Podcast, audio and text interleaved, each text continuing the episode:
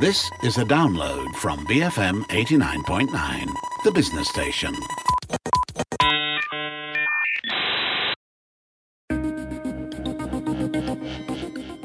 BFM 89.9, the business station. My name is Rich Bradbury. This is Mattsplained.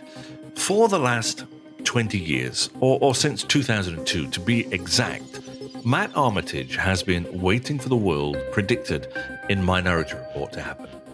Mass surveillance, artificial intelligence predicting our every move, and advertising intruding into every facet of our daily life. Is the metaverse Minority Report brought to life, or is Matt a deranged old man wallowing in a pool? Matt. Rich, uh, thank you for getting the uh, digs in early. Yeah, I probably am a deranged old guy wallowing uh, in a pool. Um, but you know, apart from the the the stars, war and Trek, um, Minority Report is probably our most frequent cultural reference on this show.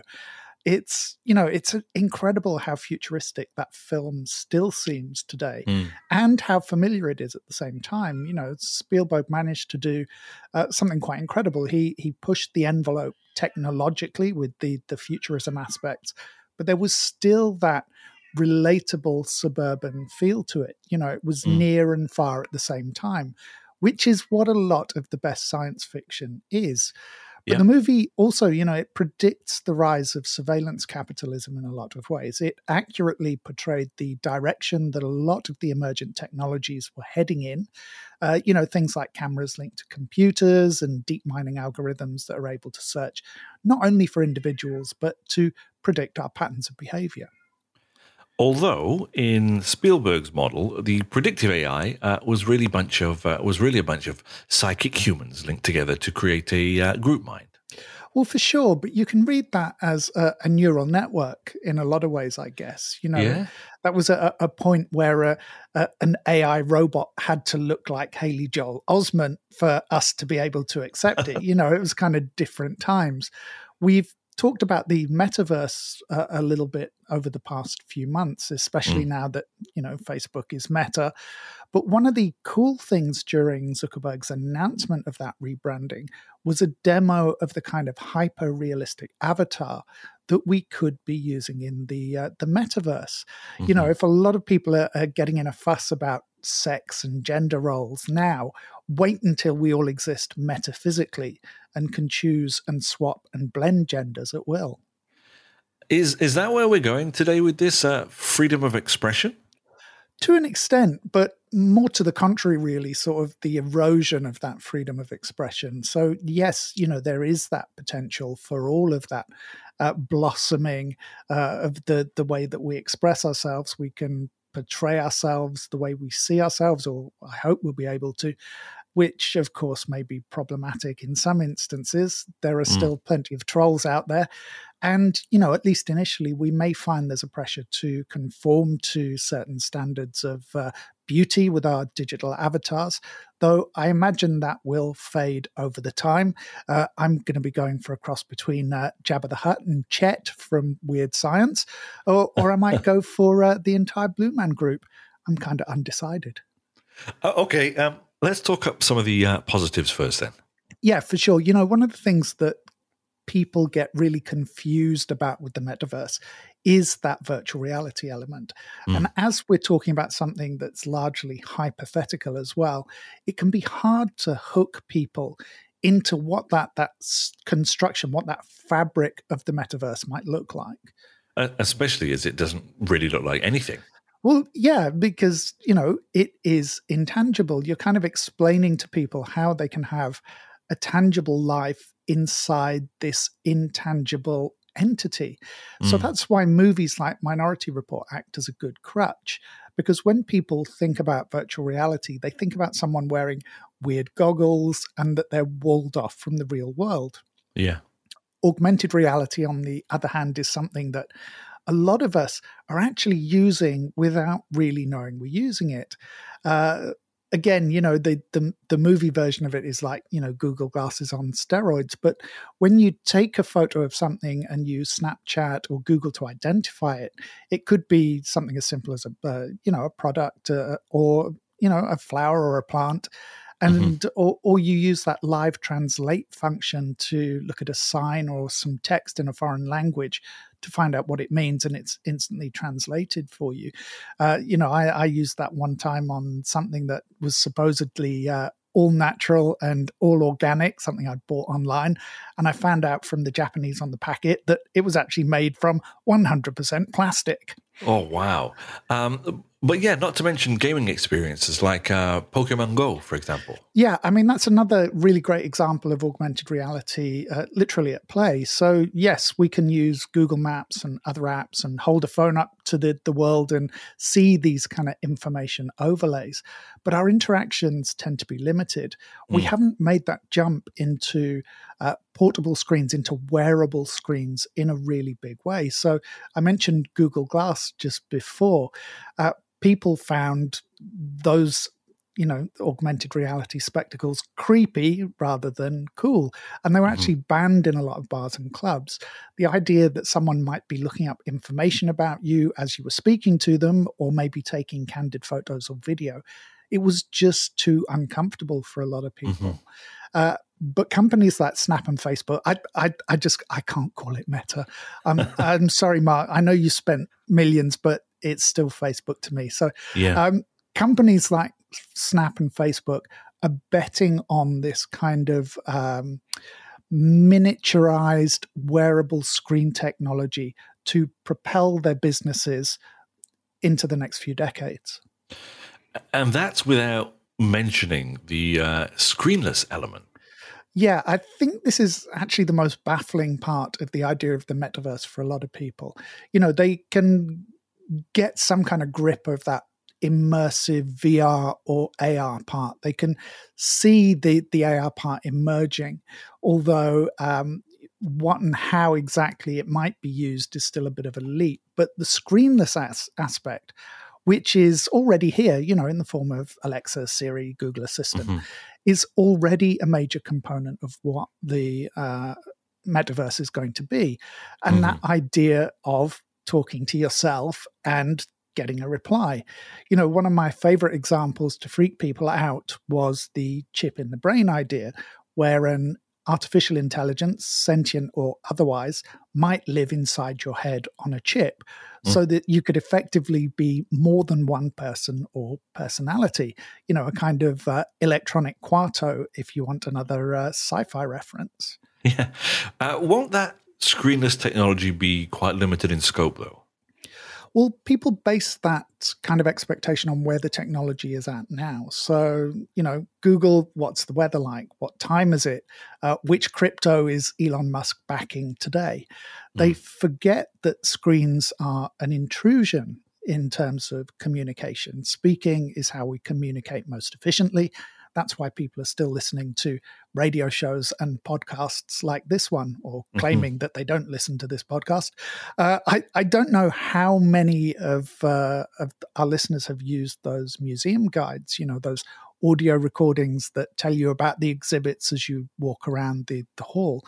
But that's a really good example of non-visual augmented reality. Yeah. And the, the the world could evolve in that way, you know, where we can receive information. It might be factual, it might be promotional from many of the objects we interact with daily. Uh, traffic information updates that are triggered when you pass a sensor, for example, or a list of uh, daily specials while you stand in line looking at the cakes, something I do quite often. Um, you know, what I think will be more confusing will be the seamlessness of the transition from that screenless to the screen and to immersive kind of VR experiences. So, would you say that most people uh, think you need uh, a bunch of different devices to do all of this? Yeah, I mean, that's why all of this is so confusing. Um, you know, uh, one device could potentially seamlessly move from audio to visual AR to fully immersive VR because people base their vision of the metaverse on the hardware we have now and that's understandable right. you know people yeah. want that frame they want that context But what companies like Snap and Facebook are trying to create are devices that will do most or possibly all of those things. Uh, mm-hmm. Wearable metaverse convergence devices that will let you switch between audio responses to an AR enhanced screen and then close down into a fully immersive VR experience. So that potentially you could be on an audio call with a friend switch it to a, a, heads up display to, to see them on a screen in front of you on your, your glasses or your contact lens, or even switch to a, a, more immersive hybrid mode where your friend's avatar is sitting there on the couch beside you or at a table with you, or simply go fully immersive where both of you are your avatars in a fully digital environment. So for me, that's essentially the metaverse the ability to swap between all of those formats and experiences pretty much instantly. And when we talk about um, or, or, or, think about the, the, fully immersive aspect, we you know we think about stuff like actions and sensations, running and jumping in a game, for example, or feeling somebody uh, touching your arm, that kind of stuff. Yeah, so you know, again, we go back to those rather unimpressive looking virtual reality suits and gloves. But again, we're looking at the current hardware. Mm-hmm. If you look at the tech on phones like um, depth sensing, LiDAR cameras, um, eye tracking devices, and as I mentioned about the, the, the possibility of those convergence devices, it may not be long before we can set all those bulky rigs aside. Mm-hmm. You know, this next bit is really far future stuff, by the way. It's not necessarily something that could even happen successfully. Uh, but uh, one of the, uh, the the projects, uh, Elon Musk's projects, that's been going a little bit under the radar of late is his Neuralink, mm. the implantable brain computer interface that the company is developing. BCI devices are really jumping ahead. Just this year, uh, a paralyzed man uh, used a, a, brain computing interface to type at 90 words a minute. We've mm-hmm. seen people using BCI devices to control video games. So, what would it take for those same implantable chips to transmit or deliver sensations so that somebody hugging you in a virtual cafe, you actually feel that physically and emotionally as though mm. someone's doing it to your body. Or mm. a sensation chip that uh, causes you to, to, to feel the blows or attacks while you're playing games. So you see these as the positives? Well, you know, these are the kind of enabling aspects of the the technology, not necessarily getting stabbed in a video game, but um, you know, think about art or storytelling that could exist in multiple spaces and dimensions, or the kind of outreach that you could bring to lonely or vulnerable people. Uh, mm-hmm. You could be giving access to the world's top educational establishments without those pupils having to move to another city or country. The same with medicine, you know, giving people access to medical specialists you could be offering people a much wider pool of employment opportunities. Mm. So the metaverse could make all of these things possible and a lot, lot more on, on top. But of course, you know, these are the utopian examples, these are the best case scenarios. And you know, to be frank, this isn't the kind of science fiction that we want to watch. It's kind of dull to have people happy all the time on screen. There's not much of a story there. Yeah. But that is the kind of science fiction reality that a lot of us would like to live. All right, uh, let's take a short break here. Uh, and when we come back, uh, privacy in a meta era. You're listening to Mattsplained here on BFM 89.9, the business station.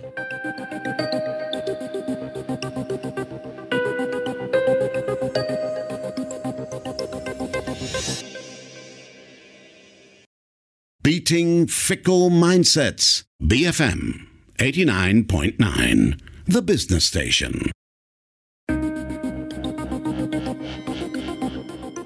BFM 89.9 of the business station. My name is Rich Bradbury and this is Mattsplained. And before the break, uh, Matt, you laid out a case for the metaverse and its uses uh, that seem pretty attractive. Instantly switching from voice to fully immersive experiences. Where do you see um, this darker element creeping in? I've got to ask you that. Well, of course, the metaverse is going to be built on the internet that we have now. So we mm. can see those darker elements in that current model of the internet. So we discussed a, a couple of shows ago we don't like paying for things online. Sure, True. we'll happily buy, you know, we'll buy the products and services that are advertised on our Facebook and Instagram feeds, but we don't want to actually pay for Facebook or Instagram itself, or even something like Fortnite for that matter. So those companies have to come up with other ways to make money. Uh, in something like Fortnite, that ranges from selling you clothes and weapons for your character to tickets to virtual events and experiences for Facebook and a huge chunk of the digital economy, it's via that monetization of data. Now, I'm not going to go into detail about that. You know, we're all aware of the, the various data gathering scandals, the leaks, the intrusions. And mm-hmm. that's one of the, the kind of leading reasons for the resentment that a lot of consumers feel towards the big tech companies. And this is where the connection to Minority Report comes in, is it? Well, yeah. So one of the crazier conspiracy theories about the COVID vaccines has been that Bill Gates and or the World Health Organization has slipped tiny mind control chips into the vaccines uh-huh. and that the pandemic was created to advance an agenda. It could be mind control or a one world government, could be invasions by United Nations troops. You know, each conspiracy carries tweaks and different variations on the theme. But mm-hmm. we've seen this mind control chip narrative presenting itself in conspiracies for, for years. Mm. That governments can use implanted chips to track and monitor us. I mean, I think one of the early ones was uh, chips in uh, dental fillings. I mean, that's from the kind of 1970s and, and 80s. And of course, uh, you know, this is something that you'll often find in science fiction. Uh, the intravenous tracker that can be remote detonated to kill the wearer. I, I, think that's in the the Hunger Games as well as a lot of other movies, uh, or the barcode tattoo that has to be scanned everywhere you go. I mean, that's pretty much every dystopian sci-fi movie. The thing is, in reality, we don't need to be chipped because most of us voluntarily carry that universal tracker with us everywhere we go. Our GPS and cell tower contacting phones and other smart wearables like the Apple Watch that I'm wearing now. You don't mean this from a conspiracy point of view, though, right?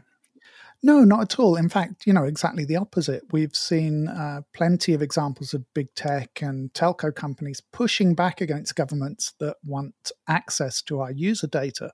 But mm. those same companies are using that information to track us in order to sell us things, which a lot of people see as less intrusive than, say, a government tracking you.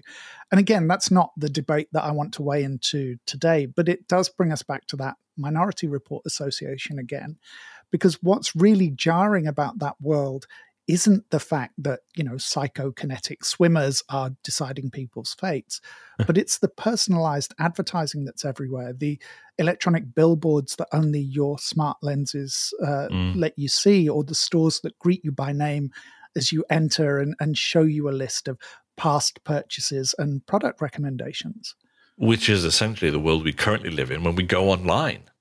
Well, yeah. So, you know, that metaverse, which is basically an always on internet talking to you and, and showing you information, brings that screen experience into the real world. So, mm. think about the, the information you'll be delivering to uh, the companies who operate those metaverse systems.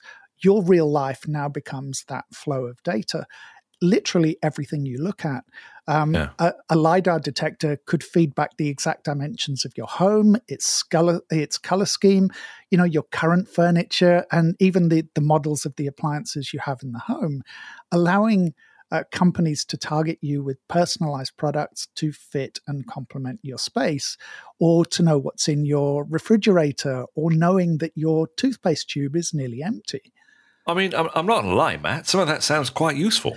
I mean, it is. You know, like I said, this isn't a conspiracy to control us. It's a business model, and business models are built on utility it's not meant to be, or at least it's not meant to appear to be oppressive. And if you think that the idea is far fetched, uh, and thank you to an article called The Next Privacy Crisis by uh, Adi Robertson on The Verge's website, uh, which has saved me the trouble of having to research the uh, specific examples for this piece. Uh, the piece references a, a 2017 patent application by the virtual reality development company Magic Leap, Hmm. which imagines a user looking at a branded coffee cup and that triggering a voucher for a Starbucks coffee along with the location details of the nearest store.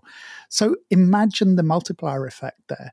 Everything you look at triggering some kind of special offer or information about a product or service seamlessly intertwined with the useful information that those same devices are feeding you about the world around you. Um, I mean, that might be a little bit uh, confusing for some people to imagine. How can you imagine that scenario playing out? I've just kind of realized that I, I, I don't think we've ever used a show with the word confused so many times. But um, you know, imagine you're walking through the the the city, walking through the city to a meeting or an appointment. Right. You've requested the uh, the location, the place you're going to on your favorite mapping service. So as you walk along the route with your device guiding you, your smart lens is streaming and analyzing everything as you go. Your mm-hmm. smartwatch may be checking your heart rate, looking at things like blood oxygen levels. So, you know, it tells you that it thinks you're dehydrated, you should grab a drink. And by the way, your preferred sports drink is on special offer at the corner store that you're currently passing. Oh, yeah. And that, you know, while you're here, you're running low on breakfast cereal. But why don't you try this new product? It's not the one that you usually get, but, you know, it kind of fits your taste preferences and they're offering you a really great deal on it. Uh, so you carry on to the meeting. Uh, you've added it to your schedule. So a helpful message pops up saying, you know, 67% of meetings go better with coffee and cake. You've added the names of the uh, people that you're going to be meeting. So the devices know who's going to be there. And it knows that one of your clients drinks flat white with oatmeal milk and likes mm. frosted beignets. So your Meta device advises you to pop into the coffee shop again that you might just be passing and pick up what is their favorite or perhaps their regular order. And it'll do the same for all the other people in the meeting that you're about to meet. Got it. Now, a, a, lot of people might see that kind of situation as more of a um, irritation rather than an intrusion, right? Yeah, but you know that brings us to the other side of always on devices. They're feeding information to you, but they're always watching as well. So this is uh, an example we've used before, and that The Verge touches on as well in their article. The device is monitoring how you live your life. It's providing real time risk assessments and risk analysis what you eat, what you drink. Do you walk out into traffic to cross a road or do you go and uh, uh, wait at a crossing? Do you regularly drive faster than the, the speed limits? You know, imagine your health, your life, or your motor insurance premiums being based on that flow of data. That those donuts that the same device is enticing you to buy might invalidate your medical insurance claim after a heart attack or mm-hmm. exclude you for, from being covered for diseases like diabetes. Our wants and desires are not always going to be in our best interest. What about the um, surveillance aspect of always on augmented devices? I mean, in terms of the the wider privacy, that's definitely the biggest issue. Uh, one of the issues people had with Google Glass was the possibility that the user had some sort of facial recognition software that was identifying all the people around them. And mm. again, this isn't imagination or conjecture. Uh, the Verge article points out that the facial recognition is essentially the elephant in the room when it comes to augmented reality. Uh, Brazilian police tried out facial recognition smart glasses during the World Cup a few years ago uh, to identify known criminals in large crowds of people. And there, again, you see, we're back to Minority Report. Okay. Um, on last week's show, you talked about the um, age verification software that could be deployed in stores or online to check whether someone is uh, the age that they claim to be. Yeah, so that's a, a service called uh, Yoti. The, now that service it doesn't store the images or match them to identities, uh, but we talked earlier in the year about facial recognition payment systems, for example, mm. where a, a camera at the till scans your face and debits the payment from a linked account. Again, not science fiction. This is current reality. For convenience, we're voluntarily using our faces, our images, as markers of our identity. So there's that growing concern that uh, uh, metaverse or AR devices linked to facial recognition software could be identifying everybody that your camera comes in contact with. So Mm-hmm. we're back to Minority Report again, and the the store saying hi to you as you enter is just one example. But the more concerning one is is that your device cross references that data with all the other wearers, identifying the the people and the activities of everyone you come into contact with. Or it could just be, you know, evaluating how good I look in my new shirt. Yeah, or in my case, how quickly I turn Prada into a potato sack. But, you know, any kind of meaningful privacy would be dead in that instance because anytime you appeared in public, you would be tracked. Even if you weren't wearing or carrying your own smart device, hundreds of other people's devices might be identifying you and tagging you to that location, Mm. building up data points that you had no idea about and you certainly hadn't consented to again, a, a, lot of people might not care. That could be a future that you know you're happy to pursue. Uh, a lot of people may be willing to make that trade-off between convenience and intrusion. Mm. But what's different from previous data tracking is that there really is no opt-out because you don't have to belong to the club in order to be tracked. And where are the where, where are we with the rules and the regulations that control this kind of activity? Well, that's you know that's the really big question because we're still talking about hypotheticals. We can see that the technology is moving in this direction, but the reality is it's still to be realized, or a lot of it is still to be realized. So it's hard to galvanize that support. Right. Privacy advocates, you know, they argue that we should be moving to define the limits of uh, uh, augmented reality and VR technologies now, putting the rules and laws in place that will protect people's rights. Mm-hmm. You know, even making those hard decisions about what can and can't be done with facial recognition systems, especially those that are controlled by private and profit making companies. Again, not that we don't have genuine concerns about the ways that governments are implementing the, the same or similar kinds of technology. All right, let me throw out my million dollar question for you. Why is it hard to galvanize that support? I'm not going to answer. No, um, the, the the problem there is that you know the, the public and politicians don't get energized about things that might come to pass, and that's a problem in a digital age where ideas can seemingly go from concept to ubiquity in what seems like a few months. Right. Because, you know, as we keep saying, by the time lawmakers debate, enact, and implement laws, the technology has already surpassed the ability of those laws to constrain them or mm-hmm. are simply so commonplace and embedded in our lives that it becomes to almost impossible to uproot them you know, it would be interesting to see a remake of Minority Report where it wasn't the precogs and future crime that was the the theme or the the biggest issue, where you know it would be interesting to see it as a backdrop to the world of targeted advertising and tracking. Yeah. I, I guess you know the closest movie example I can think of is John Carpenter's They Live, but mm. even that kind of sums up the way we approach these issues. There's Minority Report, which is Spielberg's blockbuster. It's an A list action epic with a fairly simple moral premise. And then there's They Live, which is John Carpenter's low budget, underwatched cult classic, which has no clear ending. Uh, you know, in in reality, we don't get those matrix like choices. You know, the red pill or the blue pill we wake up one morning and we find that there isn't a choice. The world is either red pill or blue pill. Well, thank you very much for that, Matt. That's all right. Not the happiest note to end on. Well, um, but there you go, folks. You can find Matt on Instagram and Twitter at Culture Matt. Uh, you can also head over to kulturpop.com for transcripts of these shows and information about Culture Pop and its consulting services. If you did miss any part of this show, don't forget you can download it wherever you normally listen to your podcast from. I recommend the BFM app. It's available at the App Store or on Google Play. My name is Rich Bradbury for BFM 89.9, the business station.